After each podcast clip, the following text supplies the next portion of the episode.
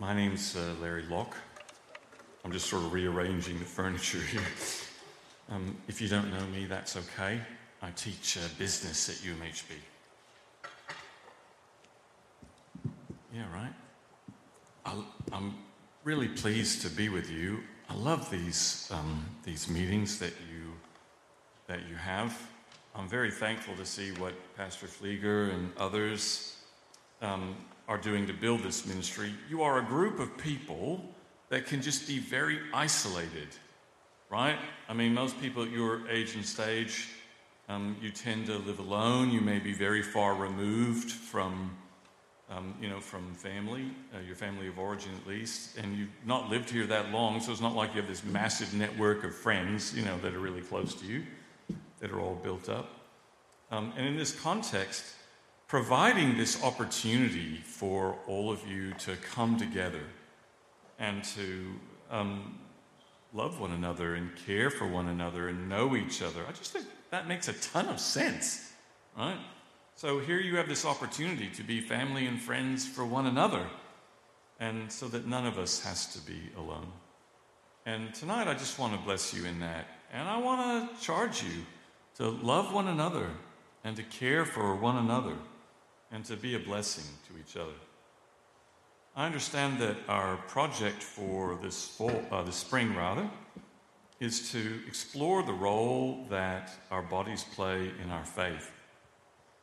And over the centuries, there have been small groups of Christians who believed there was no real connection between what we did with our bodies and our faith. I think Pastor Flieger introduced you to the Gnostics uh, last month as an example of such a group. That is dangerous heresy, right? But mercifully, it's quite rare. It's much more common, both in history and in Christians today, to act as if there is no relationship between our bodies and our faith, even though we would say we believe that there absolutely is a relationship between our bodies and our faith. If you were to ask the average Christian, hey, does Jesus care what you do with your body? They'd all say, "Oh yeah, absolutely, he does." Right? Even though, uh, even though they, you know, they may act completely contrary to that idea, because that proposition seems to be held um, in pretty uh, low uh, level of commitment in a lot of contexts. I know that all of my drug addict friends would agree that God absolutely cares what they do with their body, even though at the exact same time they're killing themselves, right, uh, with narcotics. And I think that dichotomous relationship between what we say we believe and what we do with respect to our bodies tells us something very important about what we think about our bodies. Of all of the things that we want control over in life, our bodies are right at the top of the list, right? I mean, I want control over that. If someone wants to say something unkind to you or or be angry at you or something like that, right? You might be unhappy if they did that. You might even be angry at them. And that's, that's one thing, that's a bad thing. But if they strike you, right, if they grab hold of you, if they somehow, you know, harm your body, that's a very different thing. Right? That feels sort of different in not just in, in, in a measured way, but in a categorical way. That feels like a different thing. We demand that people have control over their own bodies. Right? In medicine, uh, uh, doctors have to get consent before they perform some procedure on your body. Even if it is absolutely necessary to save your life, a doctor cannot operate you, on you without your consent because we want to respect this autonomy that we want people to have over their bodies. In the criminal law system, our most severe punishments are reserved for the people who somehow impact us bodily, right? You can be punished much less for stealing billions of dollars from millions of people than you would be from harming one person's body. Right? I mean, it's just very different in this sort of categorical way. Even in ministry, I, have seen that. I mean, once when I was ministering in Mexico, there was a lady who came into the church where we were working, and I asked her if she might come back to the service that we were going to have that evening. We were just there in the afternoon at the time. And I asked her if she might come back. And she said no, that, that she couldn't because her husband would be home.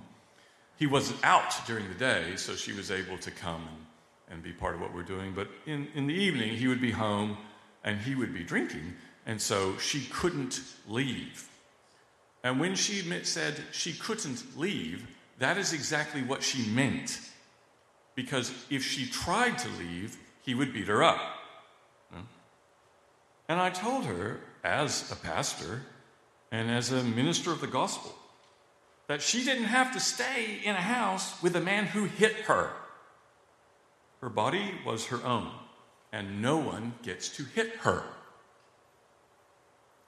As modern people, we want people to have complete control over their bodies. We want it. We want to have complete control over our bodies. We expect it. We'll fight for it. Hmm? What does it mean then to dedicate our bodies to the Lord in worship? Will it mean that I have to give up control over this most personal aspect of the self? We would die defending our right to control our bodies. Will God ask us to give that up? These are nervous questions, yes? So I think we should proceed honestly, but also carefully, because they're nervous questions. So if we're going to get very far with those questions, we'll need to understand what we mean by worship, because we tend to think of worship to mean singing worship songs, right? We know what that looks like. That's what worshiping is. That's why we have this guy who's called the worship pastor, because he sings worship songs. Does it passing well, I might add. Um, but for tonight, we mustn't think about worship in that limited sense. Remember, Scripture defines worship much more broadly. In Romans 12, Paul says, Therefore, I urge you, brothers and sisters, by the mercies of God, to present your body as a living sacrifice holy and acceptable to God, which is your spiritual act of worship. Right? This presenting of your body, this giving over your body to the stewardship of God is a spiritual act of worship. This is not a spiritual act, this is your spiritual act of worship, this giving over of the rights to your body. James defines pure and undefiled religion, we could think of it as worship, as visiting orphans and widows in distress and keeping oneself uh, unstained by the world. It has to do with how we live and what we do when we think about worship. I'll just say if you're one of those people who wants to understand this biblical concept of worship, but you really don't like reading, then Larry has a really good idea for you. You should read the, the letters of Brother Lawrence. You ever read the letters of Brother Lawrence? Oh, they're the best and really short, really small. Right? Uh, he's widely regarded as one of the most important writers on the topic of holiness uh, in all of church history. But he actually wrote very little. All we have of his are just a few letters. Right? Lawrence was a monk in 17th century France. Uh, he wasn't a famous preacher or scholar or, or, or anything like that. He actually was a cook. His job was to cook in the monastery. Right? That's, that's what he did. Uh, but he understood that everything he did was an act of worship. And he wrote this down in some letters to some friends. He famously said, I pick up a straw from the ground for the love of God. The biblical concept of worship is quite all encompassing, right? Work can be worship, and rest can be worship, and play can be worship, and studying can be worship and eating and drinking and taking a shower can all be worship. This is all worship. So, to capture that biblical concept of our understanding of worship and the body, for tonight I thought we should read one of the most fundamental texts of all Scripture. Uh, it's in Deuteronomy 6, verses 4 to 9. I'll bet we can get it on the screen if we all sort of, you know, close our eyes and do this. Um, it's a very famous text, which many of you will recognize. I'm wondering if one of you could read it for us. Anybody, anybody want, want that? You can share my microphone. Anybody want to want to read the text? What do you go, man? Can, and you want the mic, or you just want to turn up the volume? Let us hear it. Go, man.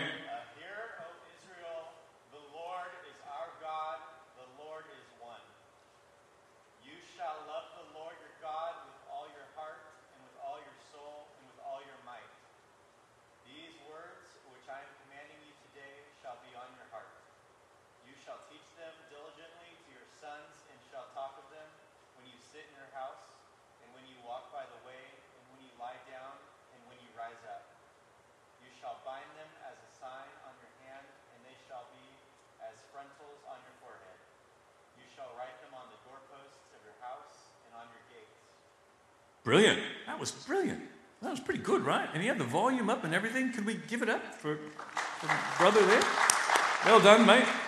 Good job. So, this text, which our good brother read for us, um, is, I would say, it's the most fundamental text of Judaism. Jews uh, pray this, they recite it twice a day. When Jesus was asked, What is the greatest commandment? this is the scripture he quoted. Right? This is where he went. Right? This is the most, um, this is the greatest, uh, the greatest commandment. Um, and if we don't understand the demands and the promises of this text, then we've missed something very fundamental in our Christian walk. The Jews refer to the scripture as the Shema, uh, because the first word of it in Hebrew is Shema, right? Um, that's the hear in Hear O Israel, is the Hebrew word Shema. But it doesn't mean here in the same sense that you hear a song on Spotify, right? Um, it's the kind of here that brings with it a sense of authority and an expectation that you're going to do exactly as you heard, exactly as you were told. Some languages have different words um, for here that sort of capture that distinction between the two. English is sort of impoverished that we only have um, the one word. Um, but in French, we would say that écouter is, we'd say écouter if you want somebody to listen to something like listen to a song on Spotify. Um, um, but we would say attendez, for which we get the English word attend, uh, if you want them to hear and obey. You know, attendez, um, my son, if I want him to hear and obey, right? It's, and and this, this word in Hebrew is that kind of hearing, right? It, it's the kind of hearing like, like, remember when you were a little kid and you were playing outside and you heard your mom calling, right? And it, you know, and it's starting to get dark, and she's calling you and she's telling you it's time to come in. Do you, do you remember this moment, right? It's just that kind of hearing, right? It's the kind where she used both your first and your middle and your last name when she called you, you know? Arnold Horatio Smith, you know, whatever. Get yourself inside. Right? Um, yeah, when she really sort of cranked up the, the formality on it. It's that kind of hearing, like when you're listening to your mom. So I guess we also better know um, what are these words that the Lord is commanding us to, uh, to hear. What are these words he's talking about? If you look at this text in Deuteronomy 6, you'll find that it follows immediately on the heels uh, of Moses repeating the Ten Commandments in Deuteronomy 5, right? The very foundation of the law, the Decalogue, right? These Ten Commandments. God is telling Israel, and I, He's telling us, right? He's telling us, listen to my law. Right? Hear it. Hear it in the way that you heard your mom calling, uh, telling you to come inside. Right? Do what I tell you. Here it is. Now, as modern Christians, we sort of struggle with this idea of obeying the law, right? I come on, man. Didn't Paul say that, that Jesus came to set us free from this hyper prescriptive Jewish law, absolutely, Paul said that, and absolutely, Jesus did that.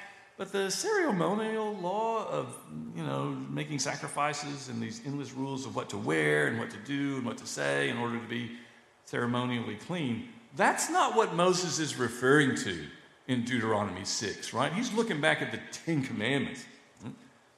And Jews use this word law in a very um, different way than how we do it. Um, the word that we translate law in the Hebrew is Torah. You've heard that word before, right? And, and it's, it's more often in Jewish literature, it's more often translated uh, teaching than it is law. Right? It's the kind of teaching that a father would give to his children that they love. That's sort of wise teaching. That's what the Torah is. It's sometimes, I think, better translated as the way. Right? This is the way. And if you read on in Deuteronomy 7, there are promises for those who walk in the way. Right? God makes Israel all these promises that they'll receive. He promises them that all their crops are going to be huge and all their herds are going to multiply like they're going to be rich. Right? It's going to be it's going to be great. And everybody's going to have babies. Right? He promises them that they're all, you know, you're going to have babies and you're going to have babies and you're going to have babies and you're everybody's going to have babies. Right? That's what he sort of promises to the, uh, uh, to the Israelites. And he also promises them that no one's going to get sick, that there will be no diseases. That's pretty hardcore promise, right? Only he goes further than that, right?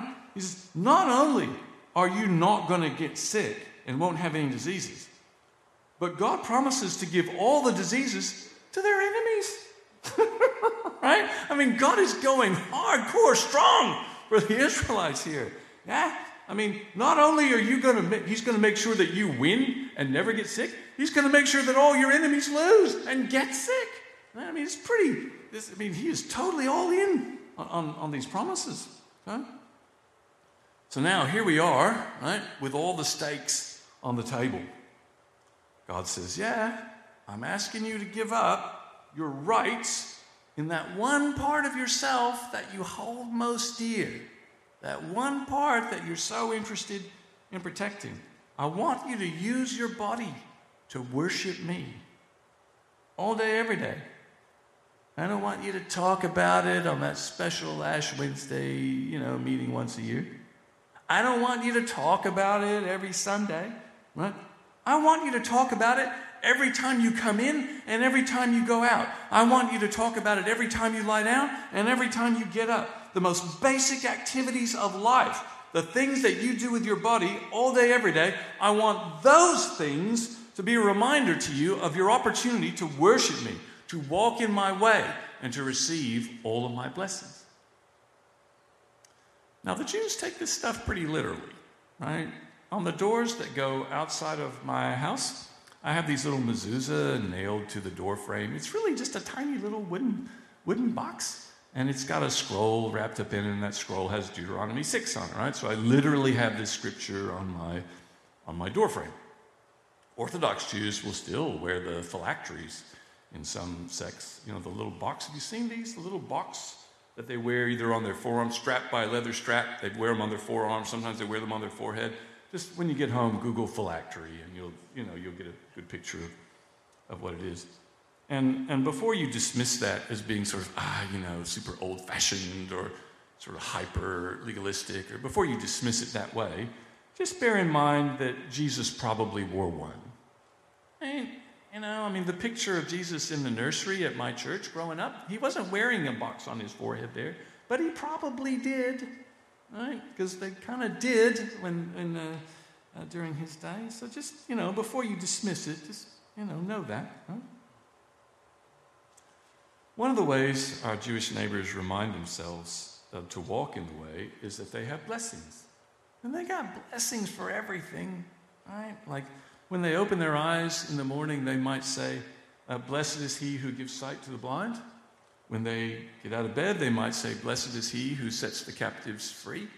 When they put on their clothes, they might say, Blessed is he who clothes the naked. When they put their shoes on, they might say, Blessed is he who provides for all of my needs. Um, when something bad happens, right, they might say, Blessed is he who is the true judge. Right? Uh, and uh, when something good happens, they might say, Blessed is he who is good and gives good things. When they see something beautiful, or when they see someone who is beautiful, um, they might say, Blessed is he who has made such as these in the world. Right? And that's just, um, that's just a really great opportunity for us right now um, to be a blessing to one another. So, can I have that on the screen, yeah? Blessed is he who has such as these in the world. Right? That's just a blessing for seeing someone beautiful. Um, could you just um, try it with me? Is it okay? Can we, can we say it? You ready? One, two, three. Blessed is he who has made such as these in the world. Now just take a moment and just turn to the person on either side of you and say, Blessed is he who has made such as these in the world. Go on. While we're young,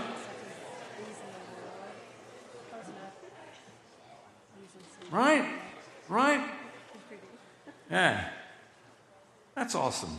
Yeah. Well done. This is us caring for one another, right? Blessed is he who has put such as these in the world. So let's just put it out there, right? As modern people, the one thing we hold most dear is that only I get to decide what to do with my body. But Paul says that worship means for me to sacrifice my rights over my body. The Shema tells me I'm to dedicate everything that I do, right? The most common activities of the body, day after day.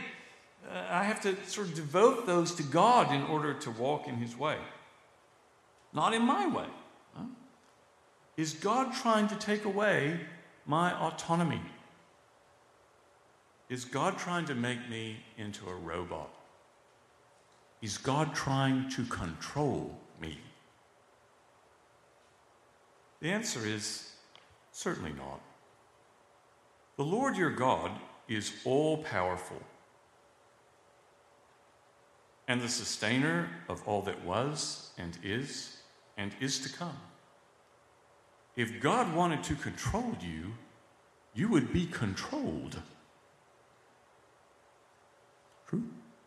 If God wanted to control you, you would be well and truly controlled. Jesus shows us this. Jesus himself, right, has limitless cosmic power. In Matthew 26, when one of his disciples, you know, pulls out a sword and tries to defend Jesus by cutting this poor fellow's ear off, right? Jesus says, You know, you don't have to do that. If I needed defending, I have a legion of angels, right? I don't really need you and your sword. God, Jesus has this sort of limitless cosmic power. But you can read all four Gospels from end to end to end to end to end, and you will never see him control anybody. Ever. The only things Jesus controls in all of those Gospels, he controls demons, he controls animals, and sometimes the weather. That's what Jesus controls. He never controls people, and he doesn't control you. Now, if he wanted, we all know where that goes, right? But he doesn't, because he doesn't want to. Yeah, you are free, dear friends, free to choose to walk in God's way, to devote your body to his worship, and to receive all those blessings and promises that he has for you. You are also free to choose death and disease and destruction, if that's your preference. God has called us to walk in His way. And it's a big call, right? We're offered the chance to experience the life of Christ and the love of God in everything that we do with our bodies, all day, every day. When we rise up, when we lie down, when we go in, when we uh, uh, uh when we leave out, right? When we put on the clothes, and we see something beautiful, it sounds all encompassing because it is. It's all encompassing because God is engaged with us at an all encompassing level. In Matthew 10, Jesus says that, that he knows the number of hairs on our head. Right? This is where you can insert, you know, your joke about how small that number is for Larry, if you want to. The point is that every organ in our bodies, every cell in our bodies, is known by God and loved by God and it always has been. You've read that psalm probably, Psalm 139, where Jesus, uh, where the psalmist says that you knit me together in my mother's womb. Right? God carefully and lovingly and wisely built you, cell by cell, organ by organ, and He loves you at that same level. Now, no message from Larry could be complete without him talking about his grandchildren. My daughter, Ginny, has this one year old baby named Elizabeth. She's named after my wife. And Ginny takes good care of her daughter. Right? She clothes her and feeds her and bathes her and takes care of her and plays with her every day. Right? And she has a very keen eye for all the details about her daughter. And one time she asked me, Hey, Dad, what do you think is this bump, you know, on Liz's arm? And I'm looking at her thinking, What bump? What are you talking about? And she, she sort of tries to get me to see this imperceptibly tiny, uh, you know, little something on her daughter's arm. And I told her, Ginny, I think it's probably fine. I mean, it, it might be a freckle, right? She notices everything. She knows exactly how long the baby napped and exactly what she ate and how many ounces of formula she drank two weeks ago, Thursday at 2.30 p.m. she knows all of this stuff. She knows everything about her daughter and notices everything about her. So, question for you Is my daughter, it's an important question, is my daughter so invested in her baby because she's trying to control her? Is that the plan? Is that why she's doing that? Is that why she pays such inscrutable attention to her? Is it because, you know, the end game is that, and thereby I'm going to control you? That's not what's happening. Right? That's not, that's not what she's doing. She totally delights in my granddaughter. And she totally delights when the baby says something that she's never heard before, when the baby does something that surprises her, or, you know, when the baby sort of runs over and tries to grab something that, that she's never seen before. She delights in all of that. Now, she'll try to steer her away from the light socket, but that's because she loves her, um, not because she sort of tried to gain some kind of existential control over her. Well, that was the first. Here's the second question for you Do you think my daughter loves her baby more than God loves you? Do you think so? It's not close, right? As much as she loves this little girl, as much as she dotes on her baby, God loves you infinitely more. We recognize that my daughter loves her baby because we see in her this very faint image of how God loves you. Right? That's how we know that she loves her daughter, is because she has this very tiny reflection of how God cares about you. Now, we rarely acknowledge this. We rarely acknowledge the depth of God's engagement with our person. Every part of our body, every moment of our day, everything that we do. Right? And our Jewish neighbors are only slightly better than us at that. But does our not acknowledging this mean that God is not engaged with us? Right? Is that what it means? Does it mean that He's moved on to people who are more attentive or more aware about Him and maybe He'll circle back with us after we get a clue? Is that what happens by our failure to engage and to acknowledge that God has engaged us at that level? Certainly not, right? Our failure to acknowledge God, does that change him? I mean, he's, he's, he's, he's immutable, right? He doesn't change. Our failure to recognize the depth, the tremendous depth of God's engagement with us, his investment in us, our failure to recognize that doesn't change who he is, doesn't change what he thinks, doesn't change what he does, right? That's not who God is. It doesn't mean that he's out of the picture. It does mean, however, that we are out of the picture. We are the ones who are walking blindly through this life. The activity of God is happening all around us, and we can't see it. We don't see God's activity because we're so terribly focused on our own activity. We can't keep ourselves walking in God's way and receiving all the blessings that are laid out right in front of us in His way because we are so attuned to trying to craft our own way, right? however difficult the terrain might be. God is still speaking to us, even as we do that, even as we wander. Right?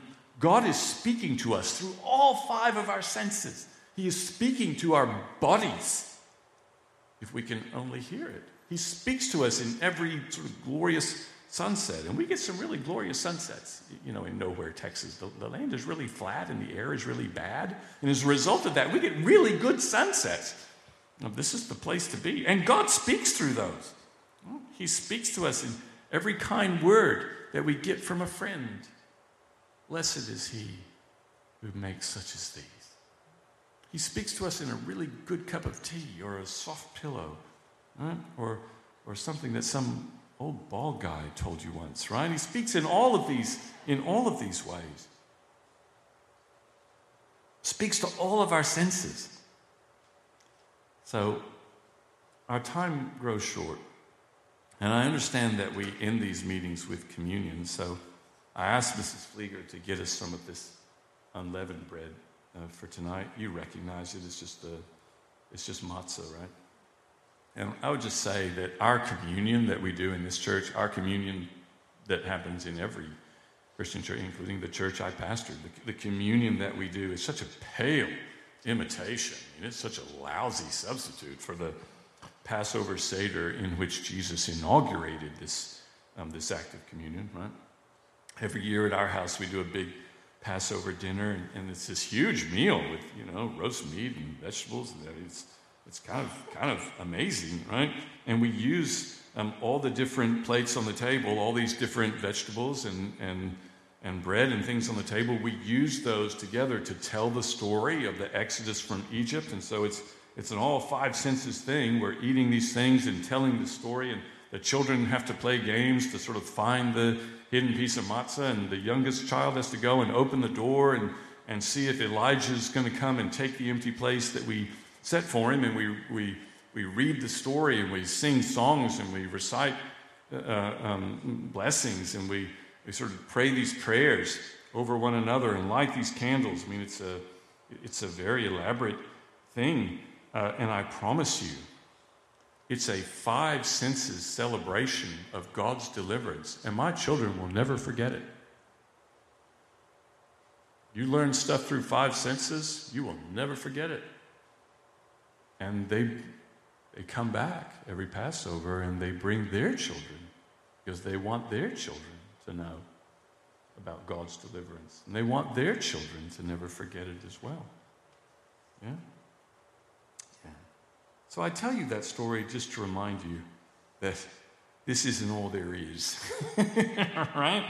That God's just not communicating you through one piece of cracker or a drop of juice. That's not the extent of God's engagement with you. It's not the extent of his communication with you. Right? God is speaking to you through your body in a hundred ways. Right? Listen to all of it. Dedicate all of it to walking in his way and, and receiving his blessing. So before I break this bread, I just want to offer you a next step. It's nice to have next steps, right? Sort of, okay, Larry, what now? Mean, you ever ask that at the end of the sermon? Well, what now? I'm actually pretty good at that. At Vista, we're pretty good at, okay, well, what now? Um, so I just offer you this. Identify something, sometime this week, like today. Identify something that you do every day in which you're prepared to commit to bless the Lord every time you do it. Right? Think of something, something that you do every day that you would commit to bless the Lord every time you did it. My wife and I pray together every morning before we get out of bed. Actually, get up first and make tea and then bring it back, and then we, you know, do the praying thing um, before we get up. But we'll sit there and bless the Lord for the new day that we've received right? And all that He's offered to give us in that. We bless Him when we have our meals. We bless Him together when we get in the car to go someplace together. Every night, um, uh, when I lay down in the bed, I'll put my hand on my wife's head and I'll bless the Lord that she would uh, sleep well and be well. And those are just examples. Don't do what we do, do what you do, right? Although if you could swing by at six o'clock this, you know, tomorrow morning and brew tea, I would bless you for that. I would bless you if you if you could take that one on. Um, but you pick something that you do, right? Something that you do every day and, and know how you'll bless the Lord. It doesn't have to be long, it doesn't have to be poetic, right? Blessed is he who has filled the earth with such as these, right? If you get stuck, try that. Um, you, can, you can have one of those. But if you pick out that one thing that will remind you to walk in the way, then it will call you forward. Right? It will call you forward for everything that you do, so that everything might be an act of worship. Um, if you want a Hebrew one, I can give you one for uh, blessing bread. Jesus would have used a slightly artic- different articulation of this because Jewish blessings kind of changed in about the fifth century. We changed in the 400s, we changed the way we articulate them ever so slightly. Um, but uh, uh modern Jews, uh, modern Jews would take bread just like Jesus would take it, and they would hold it over their heads, and they would say, Baruch atah Adonai Eloheinu melech amosi leka min aretz. Blessed are you, O Lord our God, King of the universe, who brings forth bread from the ground. Right? Jesus then would have distributed it to unto you, but I think it's probably a little better, given the illness that's still abroad in the world, that you just come get your own, right? So that you don't have to have everybody touch your piece of bread, you know, as it comes to you. That just sounds like a, a better idea. Um, if it's okay with you, though, I'd like, I'd like to bless you, if that's all right. Um, you might have to stand for this part. These are blessings for young people, but they're different for men and, and women. Can I start with the boys? Is that good? Can we start with the boys? Up you go, boys. Come on, man. While, while we're young. Huh? Yeah, so remember, this is not in the nature of a prayer. Don't bow your head. It's not like that. Look up. Look up and receive the blessing of God. Hmm? Baruch atah Adonai Eloheinu melech haolam, Yisimka Elohim ka Ephraim ikim nasher. Blessed are you, O Lord our God, King of the universe. May the Lord make you like Ephraim and Manasseh. This is the traditional blessing for the boys. And remember that Ephraim and Manasseh were the two tribes, the sons of Joseph, who got the double inheritance. May God give you a double portion. All right? All right, how about, how about the ladies? Come on up, you go. Receive the blessing of God.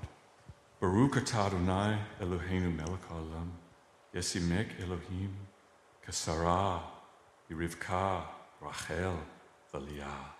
Blessed are you, O Lord our God, King of the universe. May the Lord make you like Sarah, Rebecca, Rachel, and Leah. Remember, those were the women who created the people of God, not just by the babies that they had, but by the prayers that they prayed, by the work that they did, by the relationships that they nourished. They created the people of God. May it be even so with you.